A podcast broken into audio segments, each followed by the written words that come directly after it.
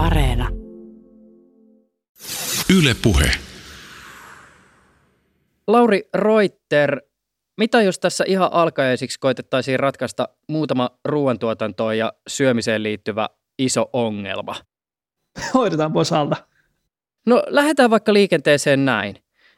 Eläinproteiinituotanto aiheuttaa ihan valtavasti päästöjä.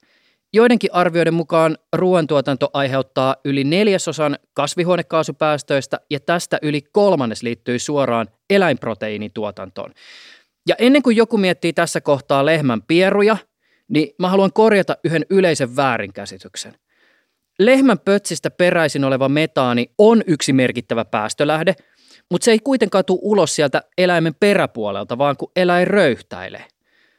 Anyways, tota,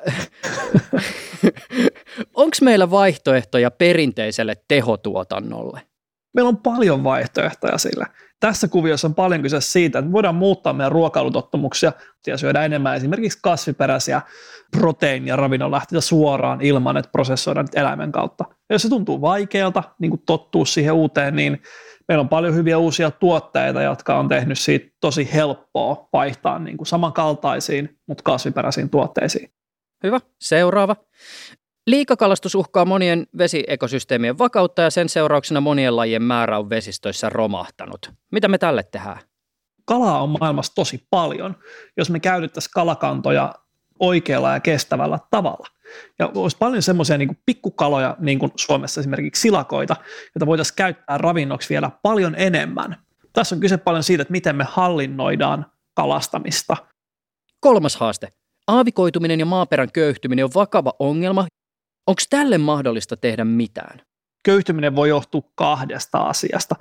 Toisaalta siitä, että miten me viljellään maata ja pidetäänkö sitä maaperästä huolta. Ja sille me voidaan tehdä paljon. Mutta toisaalta se voi johtua myös siitä, että ilmasto muuttuu ja ympäristö muuttuu. Ja se on paljon vaikeampi ongelma. Se on, se on paljon, siinä on paljon hitaampia ratkaisuja. Ja sitten saattaa, saattaakin olla, että jos mennään tarpeeksi pitkälle tulevaisuuteen, niin meidän pitää keksiä myös semmoisia ruoantuotannon tapoja, jotka ei välttämättä tarvi hedelmällistä maaperää enää ollenkaan. Ainakin sitten, kun mennään, sanotaan vaikka Marsiin. Niin, no joo, tässä on tietysti aina tämä Elon Musk-ratkaisu, että sitten kun ollaan pilattu tämä planeetta, niin mennään pilaa seuraava. Mä sanoisin, että meidän pitää mennä Marsiin niin opettelemaan, miten me pidetään huolta tästä planeetasta, eikä niinkään karkuun. Ja jottei homma kävisi liian helpoksi, niin eräs yhä vain ajankohtaisemmaksi kasvava ongelma on tietysti globaali vesikriisi. Ja tämän kohdalla puhutaan siis haasteesta, joka koskettaa suoraan miljardeja ihmisiä, ja näillä näkymin tilanne vain pahenee. Se on myös tosi vaikea ongelma siinä mielessä, että, että se ottaa erilaisia muotoja eri puolilla planeettaa, mutta, mutta on ihan selvää, että meidän pitää hallinnoida vettä paremmin. Mutta sitten jos mietitään pitkällä aikavälillä, niin maapallolla on tosi paljon vettä, siinä on vain suolaa seassa – ja sen suolan poistaminen on teknisesti jo nyt ihan mahdollista, se vaan ottaa tosi paljon energiaa. Et mä väittäisin, että tämä liittyy tavallaan energiakysymykseen. Jos me voidaan ratkaista se, miten me saadaan paljon puhdasta energiaa aikaiseksi, niin samalla meillä ratkee vesikriisit. Joo, tämä on easy. Kato, hoidetaan vaan jostain fuusioreaktoreita ja, ja uutta akkuteknologiaa, että me saadaan tuota vihreätä energiaa säilyttyä, niin tämä on, tää on ihan easy biisi. Mutta sitten on tietysti se vaikein. Hyönteiset on ainakin paperilla hyvä ja kestävä tapa tuottaa proteiinia ihmisravinnoksi, mutta miten me saadaan piruvia jengi syömään hyönteisiä isossa mittakaavassa? Mä en ihan rehellisesti tiedä, että tarviiko meidän saada välttämättä kaikki syömään hyönteisiä. Siinä on ehkä, siinä on ehkä jonkun verran hypeä maustena niissä hyönteisissä, mutta niin kuin mikä tahansa uusi ruoka ja uudet raaka-aineet, mitä meille tulee ruokavalioon, jotka on tosi hyviä, niin, niin maku on tärkein. Asiat pitää saada maistumaan hyvältä – niin sitten sit me, kyllä me opitaan sit muuttaa meidän tottumuksia. No niin, no oliko se sitten siinä? Joo, kyllä tämä oli tässä. Miten musta jotenkin tuntuu, että nämä ruokaan liittyvät ongelmat ei ihan vielä tässä kuitenkaan ratkenneet? Kun me mietitään nyt vaikka näitä edellä mainittuja valtavia haasteita, niin niihin kytkeytyy siis monia taloudellisia, poliittisia, ekologisia, teknologisia ja eettisiä ulottuvuuksia, ja voineen varmaan todeta, että ruoantuotantoon liittyviin ongelmiin ei oikeasti ole helppoja, yksinkertaisia ja nopeita ratkaisuja. Ja sä oot ihan oikeassa. Ne on, ruokasysteemi on ihan älyttömän monimutkainen. Se on paljon monimutkaisempi kuin me niin kuin arjessa ymmärretään ja tajutaan, ja siellä, siellä vaan ei ole yksinkertaisia ratkaisuja. Ja, ja niitä, niitä ratkaisuja tarvitaan tosi monenlaisia, erilaisissa paikoissa, erilaisissa ympäristöissä. niin tässä on niin kuin ihan hirveä urakka tehtävänä vielä. Tässä jaksossa hamuamme kohti syömisen ja ruoantuotannon tulevaisuuskuvia. Yhdessä jaksossa ei ongelmia ratkaista eikä kaikkia ratkaisuja tai ongelmia esitellä, mutta toivottavasti kykenemme edes hieman avaamaan näkymää siihen, minkälaisia kysymyksiä ja visioita ruoan tulevaisuuteen esimerkiksi liittyy. Haastateltavana jaksossa on siis Lauri Reuter – Mä olen koulutukseltani biotekniikan tohtori, eli, eli tutkija. Mä olen, mä olen tehnyt tiedettä ja tutkimusta. Sitten mä vähän tota, tavallaan turhauduin siihen, että miten, miten paljon me oikeastaan maailmasta jo tiedetään ja miten vähän sitä tietoa käytetään hyväksi. Miten vähän sitä on tullut uutta teknologiaa, joka oikeasti muuttaisi maailmaa. Ja sitten muutaman mutkan kautta mä hyppäsin pimeälle puolelle pääomasijoitusmaailmaan. Ja, ja tota, nyt teen töitä sellaisen, sellaisen tiimin kanssa, jossa me, me etsitään se kaikkein rohkeimpia uusia teknologiayrityksiä, jotka käyttää sitä kaikkea tietoa ja teknologiaa, jota on olemassa, ja pyrkii sillä aidosti ratkaisemaan ongelmia.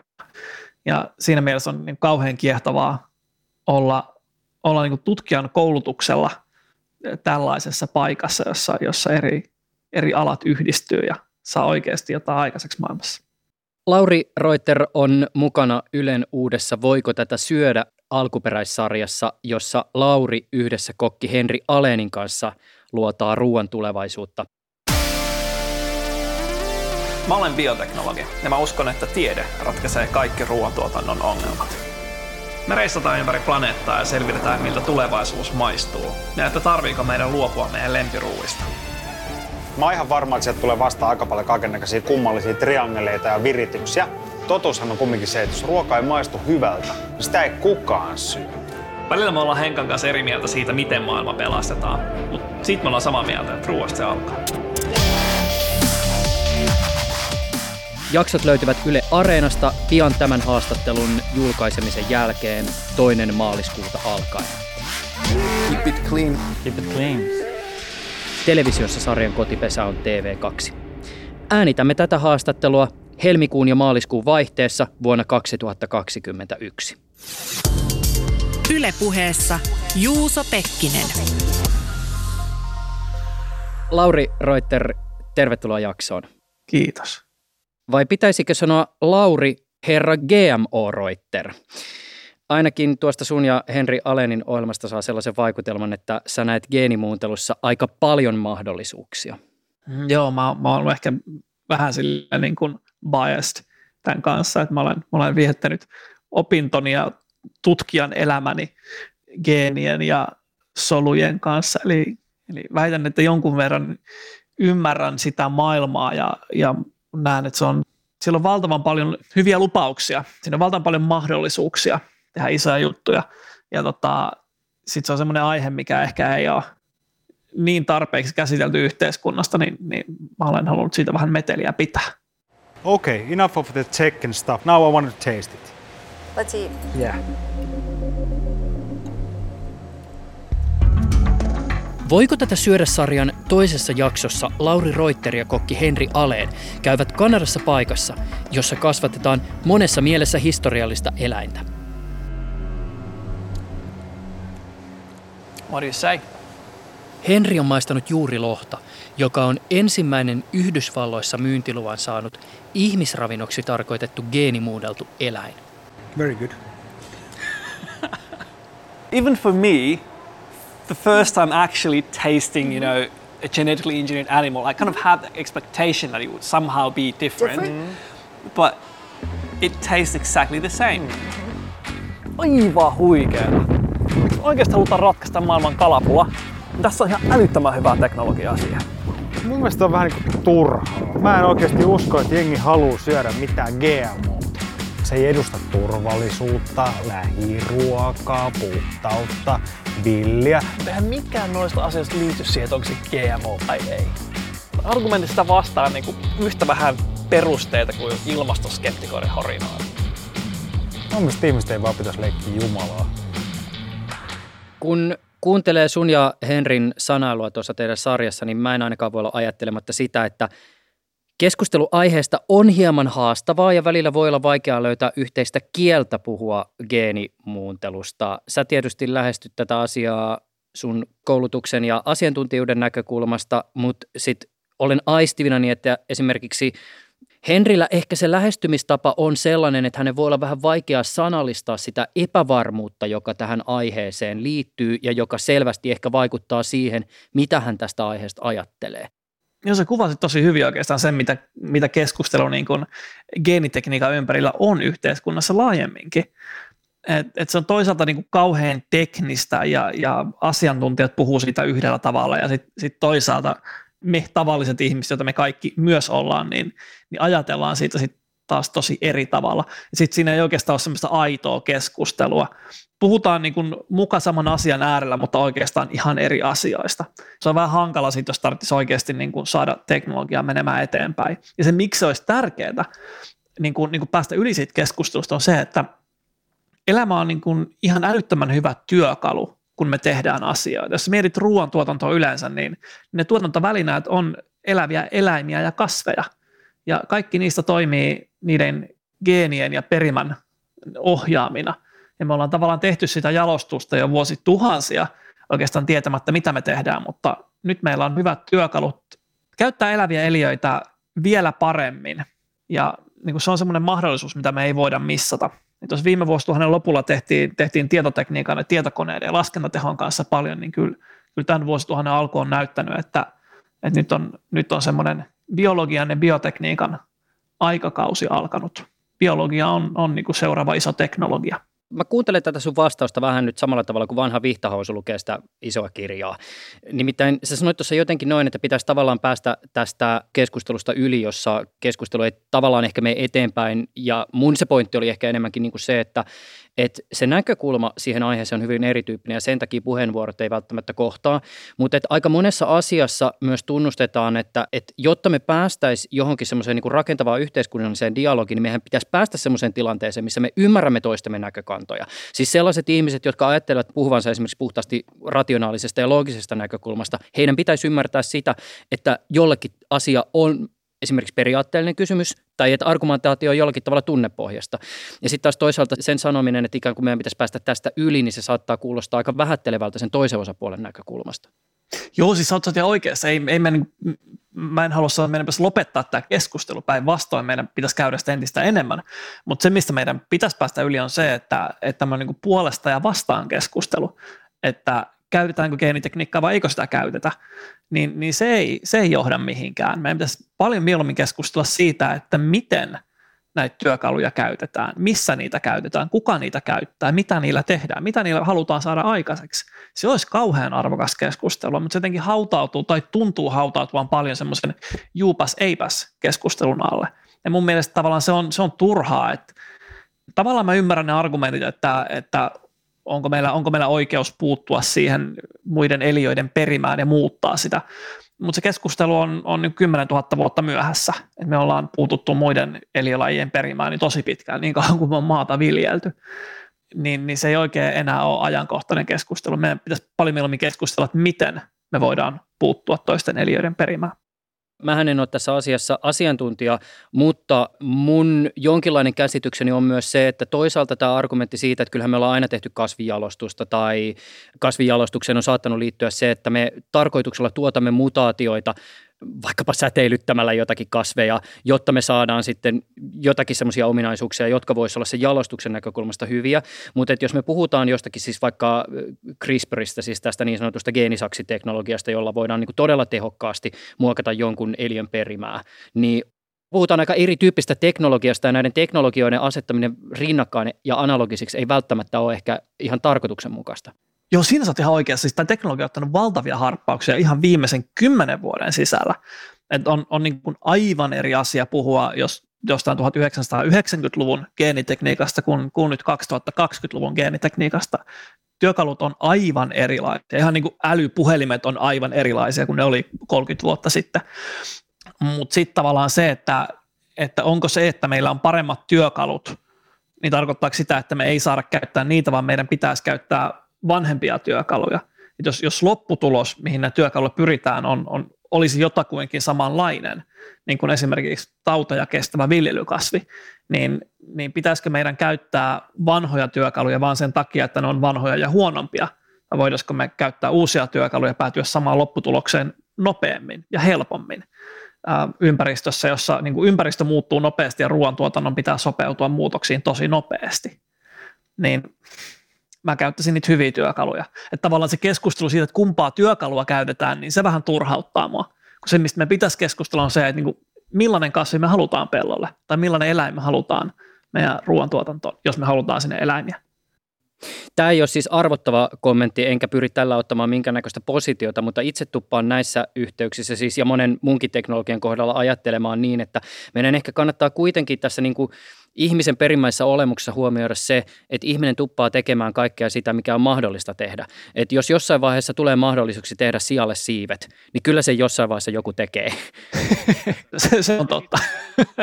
ja siis tämä voi olla uhka että mahdollisuus. niin kyllä. Siinä mielessä täytyy muistaa, että me ihmiset ollaan aika erikoisia eläimiä, että meillä on meillä on kyky käyttää teknologiaa ihan eri tavalla kuin muilla eläimillä. Nyt, nyt se ei tarkoita, että muut eläimet ei käyttäisi teknologiaa. Kyllähän niin kuin, kun majava rakentaa padon, niin se on niin kuin majava teknologiaa, tai kun lintu rakentaa pesän, niin se on lintuteknologiaa. Mutta mut me ihmiset, meillä on, on niin kuin aika poikkeuksellinen kyky muuttaa meidän ympäristöä. Me ollaan tehty niin jo tosi kauan. Meidän täytyy tarkkaan miettiä, että miten me käytetään niitä meidän työkaluja. No miten sä toivoisit tai minkälaisena työkaluna sä geenimuutelun näet? Siis miksi sen mahdollisuuksista olisi sun mielestä tärkeä puhua ja minkälaisiin ongelmiin geenimuutelu voisi olla ratkaisu? Elämä sinänsä on, on niin kuin häkellyttävän kaunis asia ja, ja elämässä on paljon kyse siitä, että – että elävät eliöt pystyy tuottamaan mahdottomalta tuntuvan monimutkaisia rakenteita ja asioita. Jos nyt mietit kasvia, niin se ottaa ilmasta hiilidioksidia ja maasta mineraaleja ja kerää energiaa ja tekee niistä sellaisen valtavan monimutkaisen asian kuin kasvin ja tuottaa valtavan monimutkaisia yhdisteitä, niin kuin, niin kuin proteiineja tai maku- ja aromia-aineita. Elämä on siinä tosi hyvä. että me ihmisten se kemia, jota me hallitaan, me ihmiset, niin se on aivan alkukantaista verrattuna siihen, mitä elävät eliöt pystyy tekemään.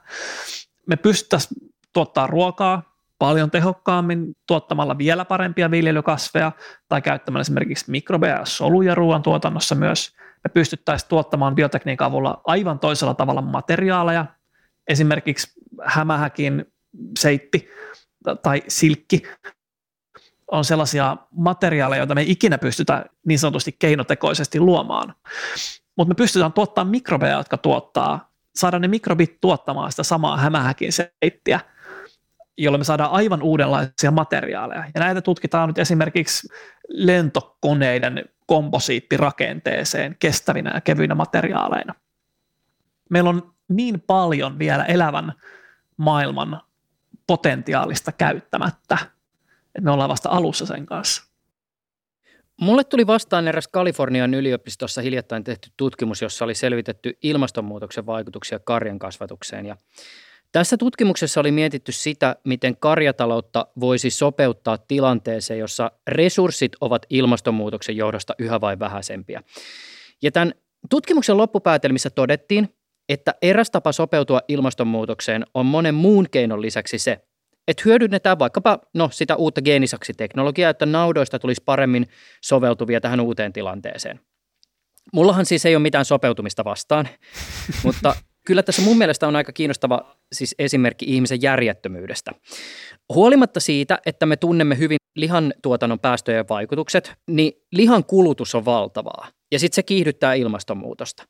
Ja jotta me voisimme pärjätä ilmastonmuutoksen vaikutusten kanssa – niin me muokkaamme geneettisesti lehmiä, jotka ovat osasyy niihin muutoksiin, joiden takia lehmiä pitäisi geneettisesti muokkailla. Mm. Siis eihän mikään rationaalinen olento ajaudu tämmöisiin tilanteisiin. Sitä mä luulen, että tollasen, näitä ratkaisuja kehittää ne ihmiset, jotka on tehnyt paljon töitä lehmien kanssa, niin kuin lehmäasiantuntijoita. Ja mä ymmärrän sen ihan hyvin, että sitten sit parannetaan ja optimoidaan ja optimoidaan sitä lehmää kun meidän ehkä pitäisi myös katsoa niin kuin tavallaan sen lehmän ulkopuolelle. Et entäs jos me nyt unohdetaan se lehmä ihan kokonaan? Ja kyllä me on lehmiä on parannettu ihan hirveän paljon viimeisten vuosikymmenten aikana. Et suomalainen lehmä lypsää niin kuin monin verroin sen maitomäärän, mitä lehmä lypsi 60-luvulla. niin kuin samoilla resursseilla suunnilleen. Et kyllähän me voidaan parantaa vielä sitä jonkun verran, mutta, mutta siinä missataan ehkä vähän se pointti. Pitäisikö me ajatella jotain vaihtoehtoisia ratkaisuja sille lehmälle? Siinä mä oon, mä oon täsmälleen samaa mieltä sun kanssa. Mutta sitten toisaalta mehän ollaan niin ollut, oltu riippuvaisia lehmistä tosi kauan Suomessa nyt ehkä erityisesti. Ne on ollut ihan valtavan tärkeä niin sanottu teknologia siinä, miten me on selvitty niin kuin huonoista talvista tällaisessa maassa.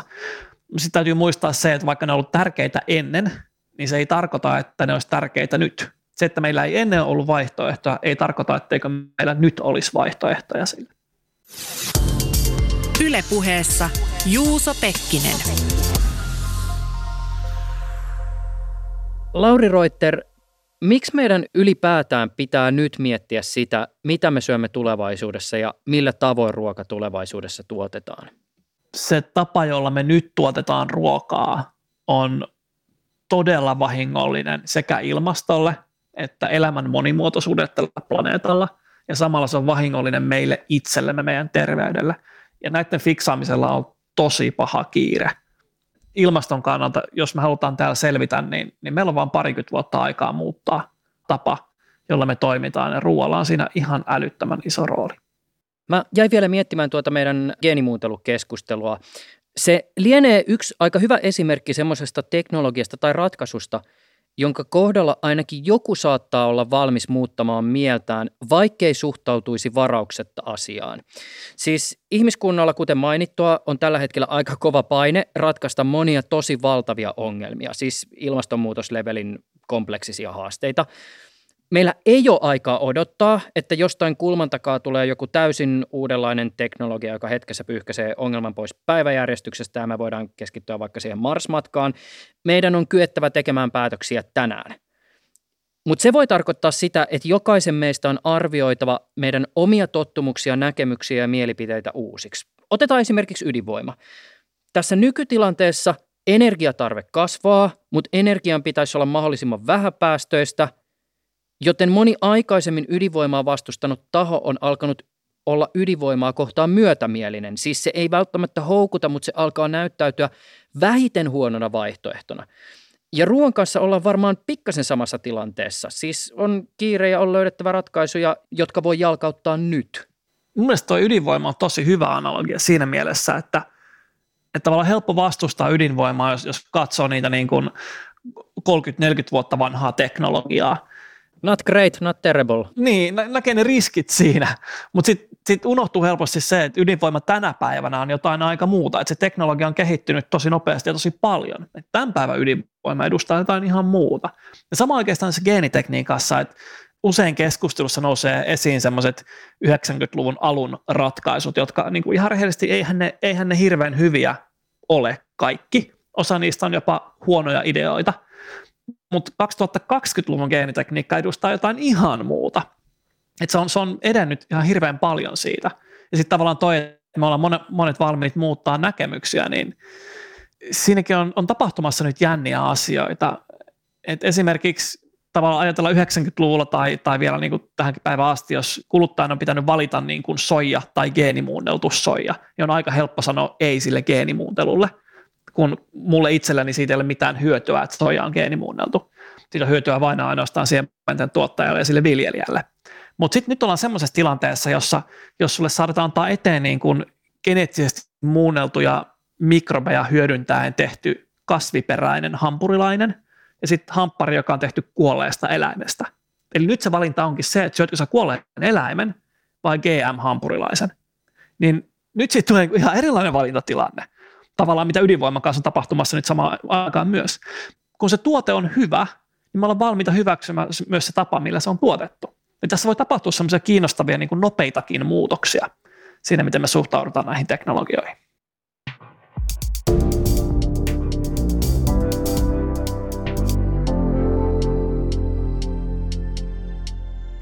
Eräs tulevaisuuden ratkaisu joka ainakin tunnetasolla saattaa herättää monenlaisia väristyksiä, sekä hyviä että huonoja, on niin sanottu soluliha. Eli mistä tässä on kyse? Siinä on kyse siitä, että me otetaan eläimestä sen lihas- tai rasvasoluja ja monistetaan niitä sen eläimen ulkopuolella. ja tehdään niistä sitten pihvi, eli se, se liha, jota syödään. Eli ne on, ne on niitä ihan samoja eläimen soluja, mistä se niin kuin, eläinlihakin on tehty, mutta ne on vaan kasvatettu ilman sitä eläintä. Sitten puhutaan ihan hirveän paljon, mutta sanotaan näin, että mä en ole ihan varma, että onko se niin kuin se seuraava iso juttu, vai onko se vasta seuraava, seuraava iso juttu. Siis tota, mehän käytiin maistamassa semmoista tota, soluista kasvatettua nuggettia Henkan kanssa ja sehän maistui ihan kanalle. This is the chicken farm of the future. You isolate the cells from the animal and then you take them to the lab and you feed them and they turn into a meat product that then gets into your plate. This is our chicken cells that we're using for our final product. So this is what is harvested from the bioreactor. It's frozen right now, but if we thaw it, it really resembles ground chicken product. I was waiting again like, uh, yes, we know how to do it, but we don't have anything to show, but goddamn, you had the package. Yeah. So you had really done it. Tätä sä voit oikeasti sanoa epäeläimeksi.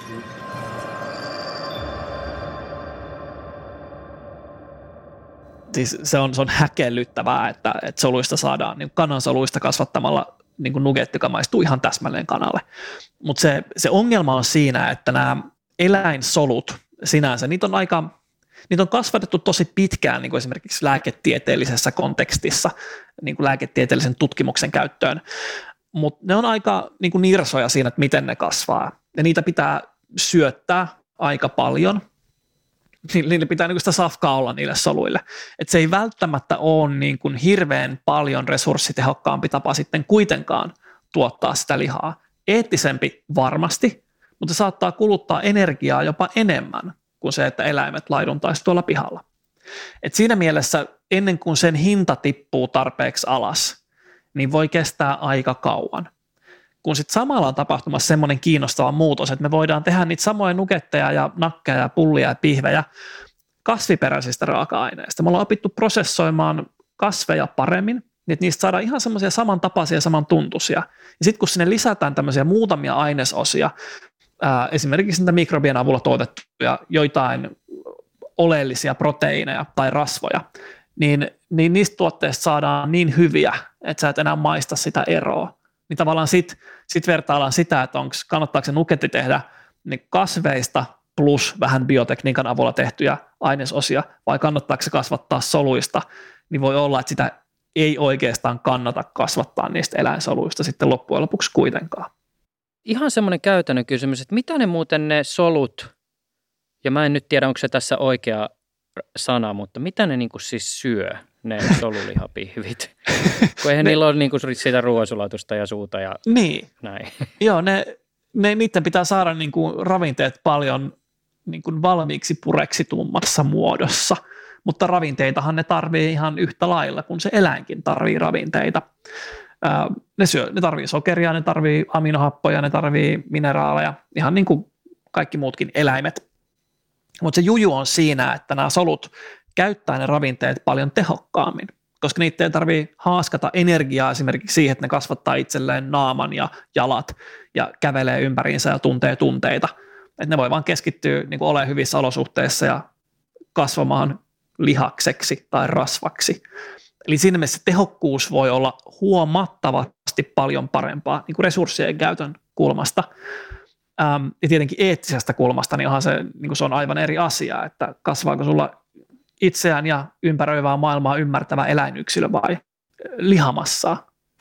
Se on tietenkin vain yksi hyvin pieni kulma siitä, mutta jos saadaan eläinperäisiä tuotteita laajemmin, niin mehän tuotetaan niitä jo nyt tosi paljon mikrobien avulla. Esimerkiksi juoksute on semmoinen ensyymi, jota tarvitaan juuston valmistuksessa, ja ennen vanhaan se, se kaavittiin vasikoiden vatsoista, ja, mutta se on jo pitkään tuotettu mikrobien avulla. Eli se geeni, joka koodaa sitä, sitä proteiinia, niin siirrettiin sieltä eläimestä mikrobiin, ja nyt mikrobi tekee sen saman proteiinin, jota voidaan sitten käyttää juuston valmistuksessa. Iso osa maailmalla käyttävästä juoksutteesta tehdään just tällä tavalla mikrobien avulla esimerkiksi. Ja näitä tulee nyt tietenkin paljon lisää koko ajan, kun teknologia tekee sitä halvempaa ja halvempaa.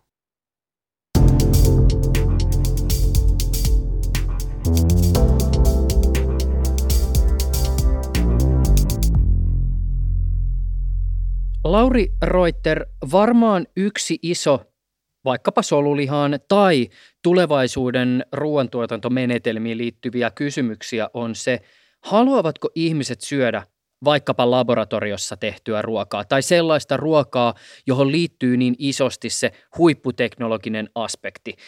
Miten sä jäsenät tätä mielikuvakysymystä? Ruoka on totta kai niin meille kaikille tosi iholla ja se on tosi tärkeä juttu, mutta sitten samalla se on semmoinen asia, jonka tuotannosta me itse asiassa tiedetään aika vähän. Et jos sä mietit, niin, niin harva meistä oikeastaan tietää, miten se niin kuin jokapäiväinen ruoka on tuotettu. Ja siksi siihen liittyy semmoisia ehkä aika romanttisia mielikuvia niin kuin punaisesta tuvasta ja perunamaasta, mitä ruoantuotanto ei, ei ole ollut enää pitkään aikaan. Että tavallaan meillä on semmoinen ristiriita siitä jo nyt. Ja sitten kun joku tulee ja sanoo, että se tehdään jollain uudella tavalla, mihin liittyy vielä jotain uutta ja vielä vähän hämmentävämpää, niin on niin kuin ihan normaalia, että se tuntuu vähän, vähän pelottavalta ja ehkä jopa ahdistavalta.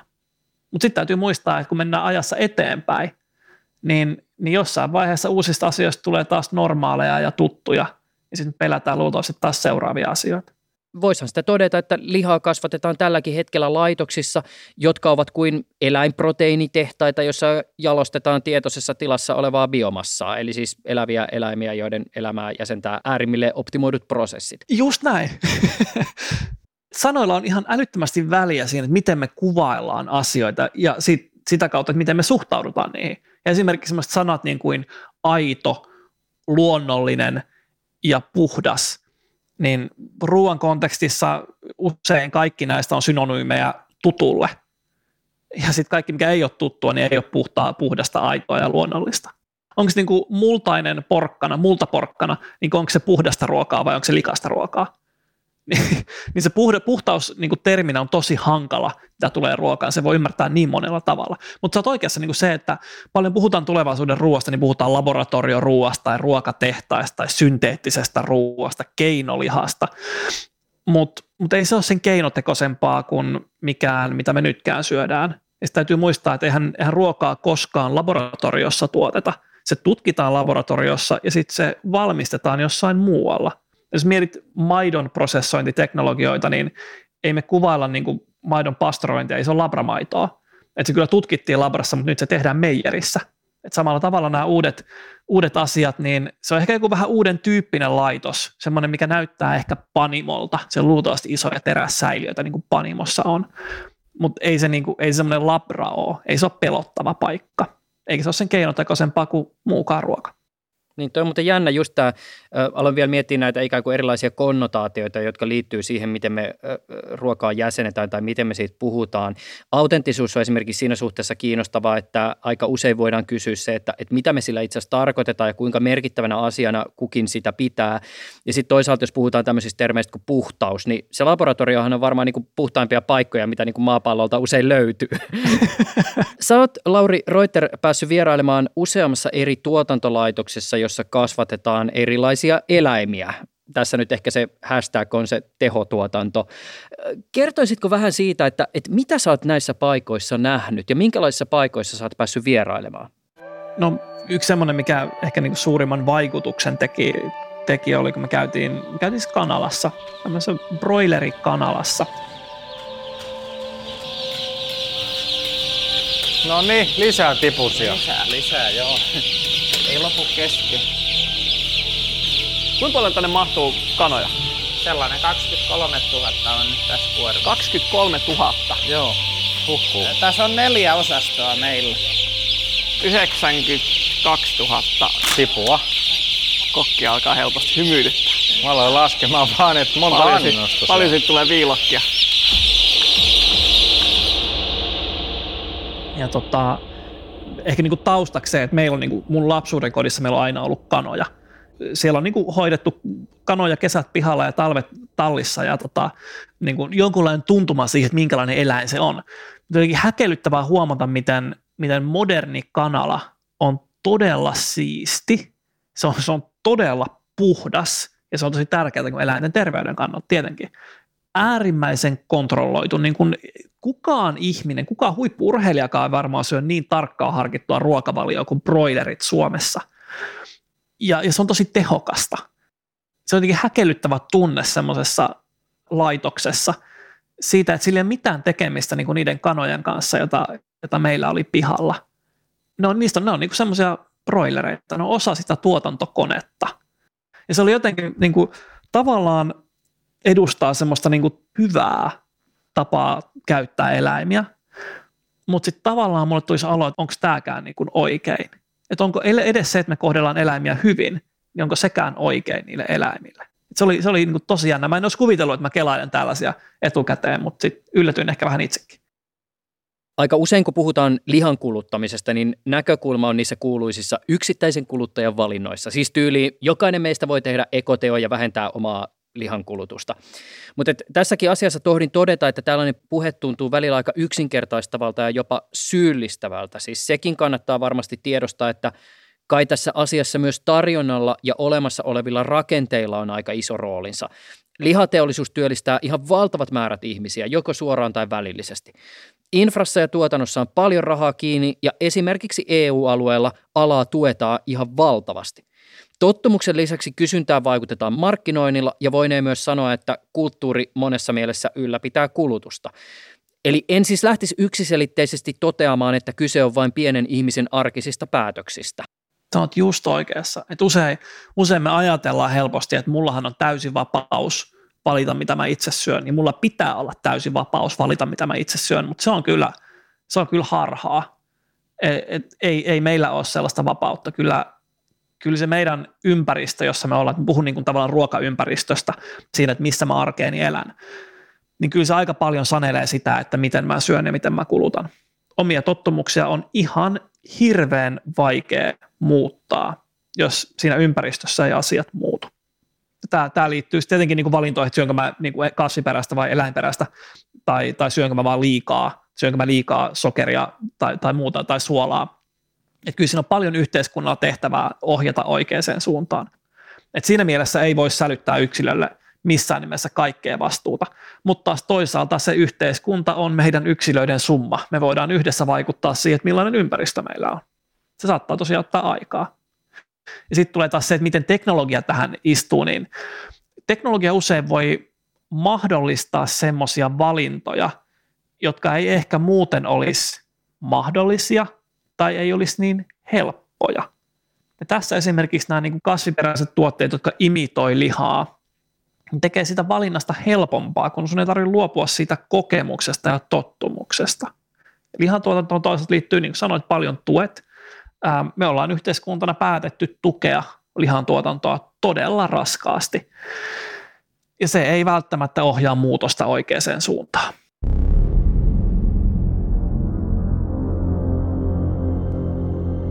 Lauri Reuter, sä oot tätä nykyään siis profiloitunut sijoittajana.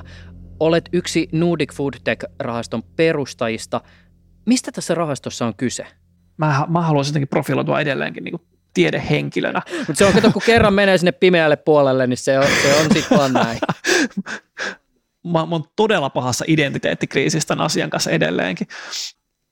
Joo, tota, siis mä tein, mä tein ennen töitä VTTllä teknologian tutkimuskeskuksessa ja, ja siellä se koko ajatus on paljon se, että, että tehdään tiedettä ja tutkimusta, mutta sillä tavalla, että siitä muodostuu uutta teknologiaa, uusia ratkaisuja, jotka sitten vaikuttaa maailmaan. Mutta semmoinen oleellinen linkki, mikä se vielä tarvitaan, on se, että se on kannattavaa. Että sitten tulee myös jonkunlaista rahallista hyötyä, että on toimiva liiketoimintamalli. Ilman niitä, niin mitkä asiat ei tapahdu. Tavallaan ajattelee esimerkiksi ilmastonmuutosta, niin me kyllä tiedetään, miten se ratkaistaan. Me tiedetään täsmälleen, meillä on kaikki työkalut homman ratkaisemiseen, mutta kukaan ei oikein saa minkäänlaista taloudellista hyötyä siitä, että me ratkaistaan ilmastonmuutosongelma. Ja sen takia se ei oikein tapahdu. Nyt, jotta me saadaan semmoisia uusia toimivia teknologioita ja ratkaisuja tähän ruokasysteemiin, niin me tarvitaan sitä, että muodostuu uusia teknologiayrityksiä, uusia startuppeja, jotka ottaa sitä parasta teknologiaa, parasta tietoa rakentaa siitä jotain uutta, joka aidosti vaikuttaa sitten tähän maailmaan. Ja, ja tämä rahasto on, on tavallaan työkalu siihen. Me, me pyritään löytämään ja rahoittamaan ja auttamaan sellaisia uusia yrityksiä, jotka aidosti saa jotain muuttumaan. Ja siihen, siihen tarvitaan, mä väittäisin, että enemmän ja enemmän niin kuin alan asiantuntijoita myös sinne niin kuin sijoittajan puolelle pöytää, jotta ymmärretään että mistä siinä tutkimuksessa on kyse, mistä siinä uudessa teknologiassa on kyse ja mitä meidän todella tarvitsisi tehdä. Että emme sitten vaan laadita niin kuin rahoja väärin paikkoihin, sellaisia asioita, mitkä ei oikeasti aja maailmaa oikeaan suuntaan. Sitten se, mikä, mikä ehkä nyt ruokasijoittamisessa ja ruokateknologiassa on semmoinen, mä haluaisin nähdä erityispiirteitä. Mä saatan olla vielä vähän naivi tässä koko, koko kentässä, mutta mut se, miten, miten me nähdään maailma, on, on se, että sellaisiin ruokateknologiayrityksiin tai ruokateknologiaan tai liiketoimintaan, joka ei olisi parempi ympäristölle ja parempi ihmisille, sellaiseen ei vaan kannata sijoittaa, koska sellaista tulevaisuutta ei ole. Eli ainoa, ainoa mahdollinen tapa, jolla tämä, tämä yhteiskunta ja tämä ihmiskunta selviää seuraavista vuosikymmenistä, on se, että asiat muuttuu kestävämpään, reilumpaan ja eettisempään suuntaan.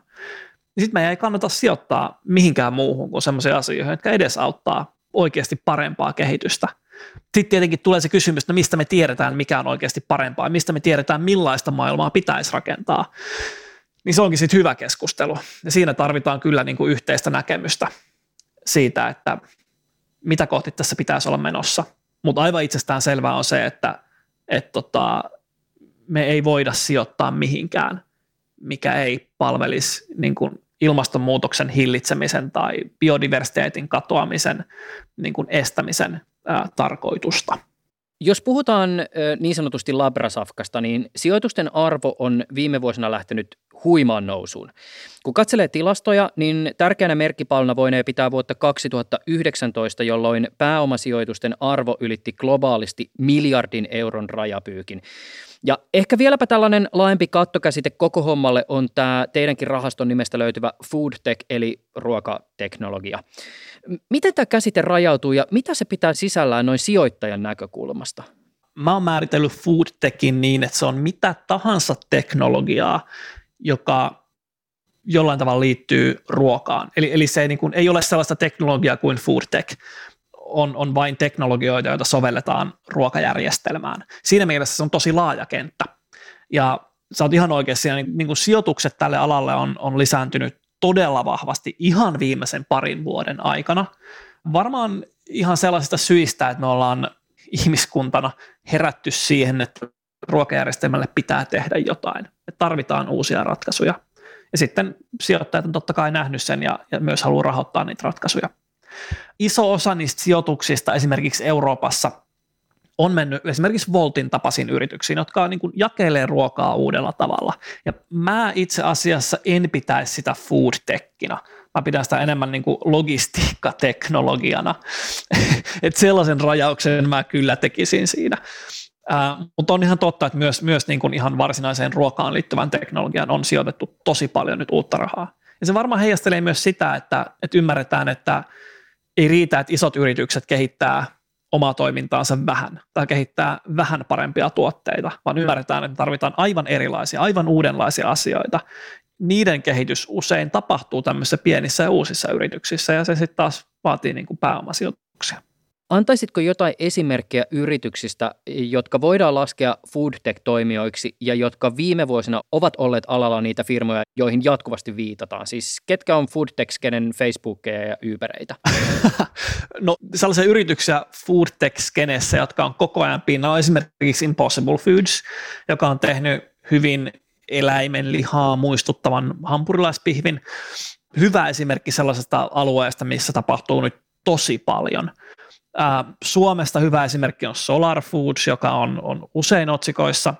Solar Foods on hyvä esimerkki oikeastaan semmoisesta, niin perustajat tulee ruokateknologian tai ruokakentän ulkopuolelta, mutta on pystynyt ottamaan teknologiaa niin kuin energiakentältä ja tuomaan sen ruokakentälle, mikä on tosi kiinnostavaa. Ähm, siinä on kyse siitä, että tehdään niin kuin uudella tavalla käytännössä ruokaa ilmasta. Käytetään sellaista mikrobia, joka pystyy käyttämään kaasuja ravinnokseen ja sitten sillä annetaan sähkön muodossa energiaa. Eli pystytään käytännössä pumppaa tankkiin ilmaa ja sitten siellä tulee ulos ruokaa. Crazy shit. Ihan huikea juttu.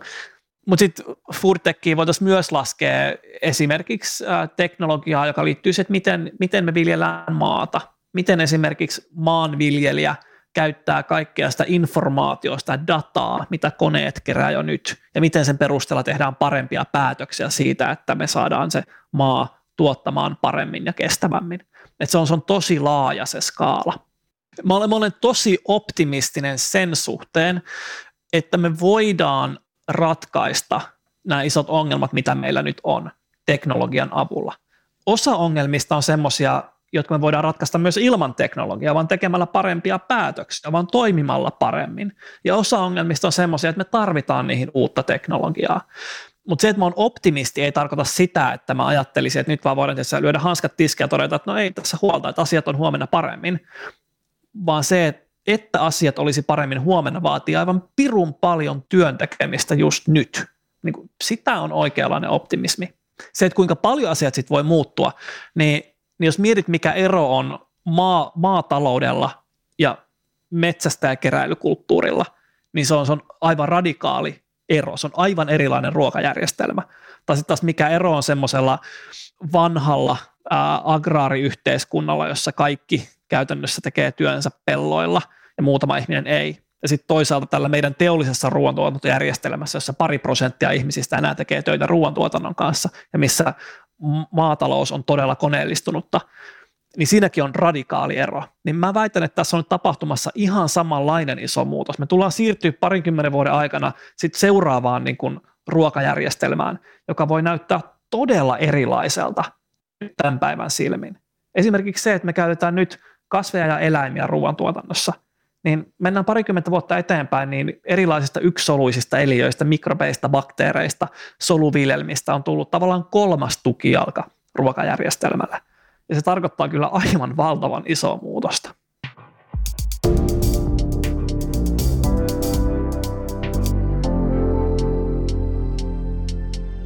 Jos mietitään jotakin alaa ravistelevia toimijoita, niin mieleen tulee vaikkapa sähköautoyhtiö Tesla.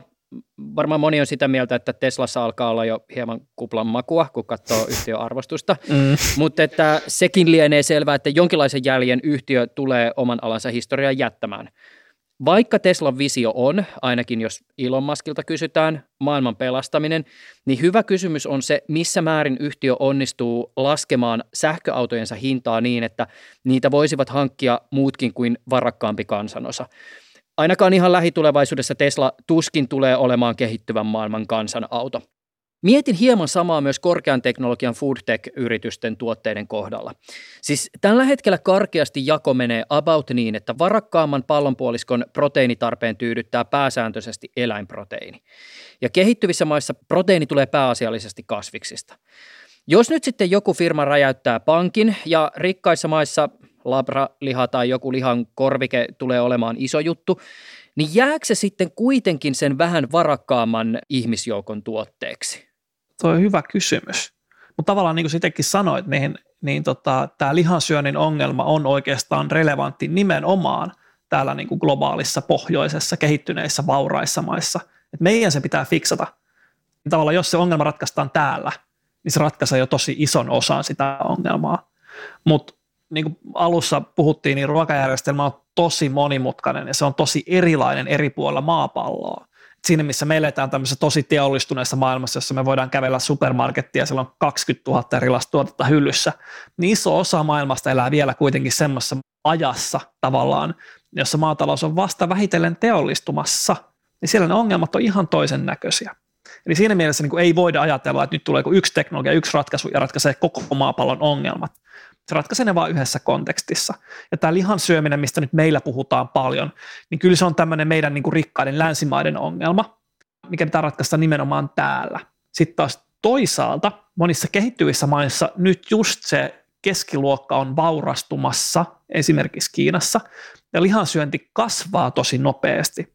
Ja siellä on nyt tosi kova kiire löytää sitten korvaavia tuotteita siihen, että se lihansyönti ei kasvaisi tänne meidän tasolle, vaan se pystyttäisi se kulttuurinen muutos taklaamaan jollain uusilla tuotteilla. Siellä, missä lihansyönti ei ole vielä ongelma, ei meidän tarvitse siellä ratkaista sitä. Tässäkin voisi ottaa käyttää taas ehkä niin kuin Teslaa sitä kautta esimerkkinä, että tämä perinteinen niin kuin ajatushan tai uhkakuvahan on se, että no mitä sitten, kun kiinalaisten elintaso kasvaa ja kaikki siellä hankkii auton, ihan kuin kiinalaisia voisi syyttää siitä halusta, että he hankkivat auton. niin Mutta että ehkä se niin kuin tavallaan ideaalitapauksessa tilanne menee sillä tavoin, että sitten kun se Kiinan keskiluokka hankkii auton, niin Teslalla on olemassa semmoinen malli, jonka tavallinen kiinalainen keskiluokkainen ihminen voi ostaa. Ja sitten ei mennä siihen tilanteeseen, että hän hankkii sen polttomoottoriauton. Tiedätkö, voi olla. Voi olla, että se menee näin. Tai sitten se menee niin, että kaikki ne isot firmat, jotka nyt on huomanneet, että Teslalla on itse asiassa ihan toimiva malli ja on ruvennut myös tekemään sähköautoja, niin joku muu pystyy tekemään vielä halvemman sähköauton. Ja sitten se Kiinan vaurastuva keskiluokka, niin sitten niille vaan niin kuin sähköauto on se halvin ja paras vaihtoehto, koska joku ehkä paikallinen yritys tuottaa sen sähköauton. Yle puhe. Yle puhe. Yle puhe.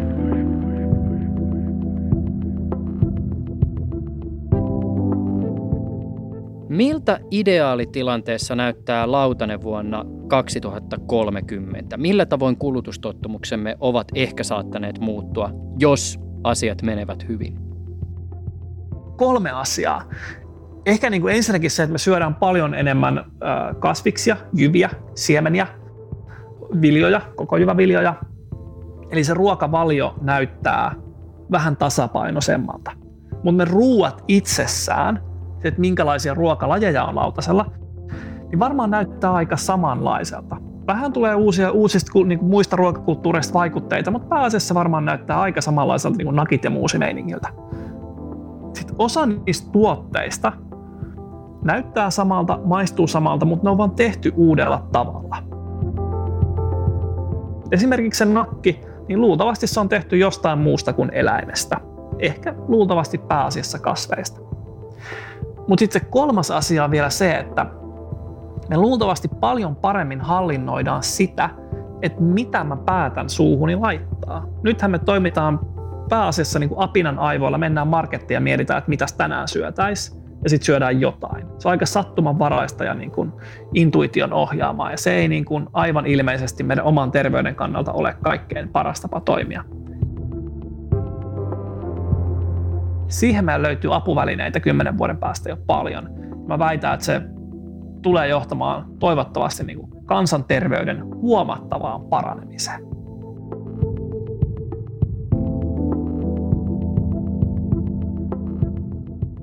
Se muuten piti vielä, Lauri, sanoa sun suuntaan, että äh, sen teidän Voiko tätä syödä sarjan ensimmäisen jakson lopussa oleva käänne on siis niin uskomaton, että en ole missään ruokaohjelmassa nähnyt vastaavaa.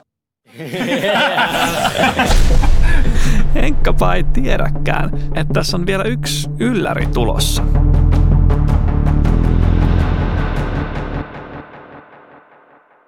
En halua spoilata sitä, mutta sanotaan näin, että se källi, jonka sä teet Henry Allenille, on niin tajuton, että mä en yhtään ihmettele sitä, että miehellä menee pakka aivan sekaisin. Ja Mäkään en ole itse asiassa ihan varma, että oliko tuo juttu siis aivan sairaan siisti vai aivan sairasta. Se, se on luultavasti vähän molempia. Mutta siis löytyi löyty semmoinen asia, että Henri Aleen ei suostu maistamaan. Sanotaan näin, että katsojakin joutuu aika paljon miettimään omaa suhdettaan vähän kaikkeen, kun, kun sitä asiaa ajatteli. Mutta ehkä, ehkä se on myös jotain, ehkä, ehkä tämä tunne tai tämmöinen niinku ristiriita on myös jotain, jota voi siis miettiä oikeasti aika monen tämän hetken ruoan tuotantoon liittyvän homman kohdalla. Siis vaikkapa niin, että onko se nyt sairaan siistiä vai aivan sairasta, mitä ihminen on perinteisellä jalostuksella saanut aikaan. Siis eläimiä, joiden keho on saatu palvelemaan ei eläintä itseään, vaan ensisijaisesti ihmisen tarvetta syödä eläintä. Just näin. Ja mun mielestä tuossa on se kaikkein suurin arvo siinä, että me käytiin tavallaan kurkistelemassa mahdollisiin tulevaisuuksiin. Ne voi tuntua räikeiltä ja aika dramaattisilta välillä, mutta mutta joskus on tärkeää ravistella niiden avulla, että me vähän voidaan uudelleen tarkastella sitä meidän nykyistä suhdetta meidän nykyiseen ruokaan. Ja ehkä kysyä vähän mielenkiintoisempia kysymyksiä, sitten kun me ollaan nähty jotain vähän ravistelevaa ensin. Ne pitää mua emona. Mikä on niinku petollisempi tilanne, kun kana pitää kokkia emona? Lauri Reuter, kiitos sulle haastattelusta. Kiitos. Ylepuheessa Juuso Pekkinen.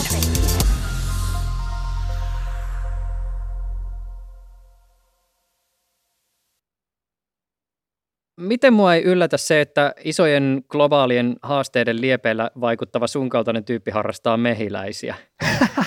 Kun puhutaan näistä planeetan suurista haasteista, niin aika nopeasti mainitaan mehiläiskatoja. Jotenkin siinä niin kuin mehiläisten kasvattamisessa nimenomaan, että sä teet sitä, niin se ei tule niin kuin ihan kulman takaa. Se on semmoinen juttu, mikä pitää mun jalat maassa välillä. Se on.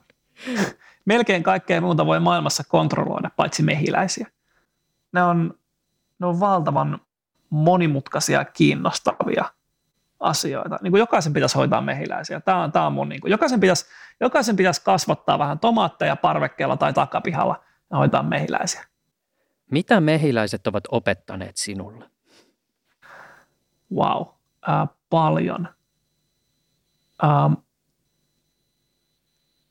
mehiläiset on opettanut mulle vähän kyseenalaistamaan sellaista yksilöllisyyttä, individualismia – mehiläisiä olisi helppo ajatella yksilöinä, että sulla on pesä, jossa on tietysti, parikymmentä tuhatta mehiläistä, ja sitten siellä on kuningatar, joka hallitsee kaikkia, mutta se ei mene niin.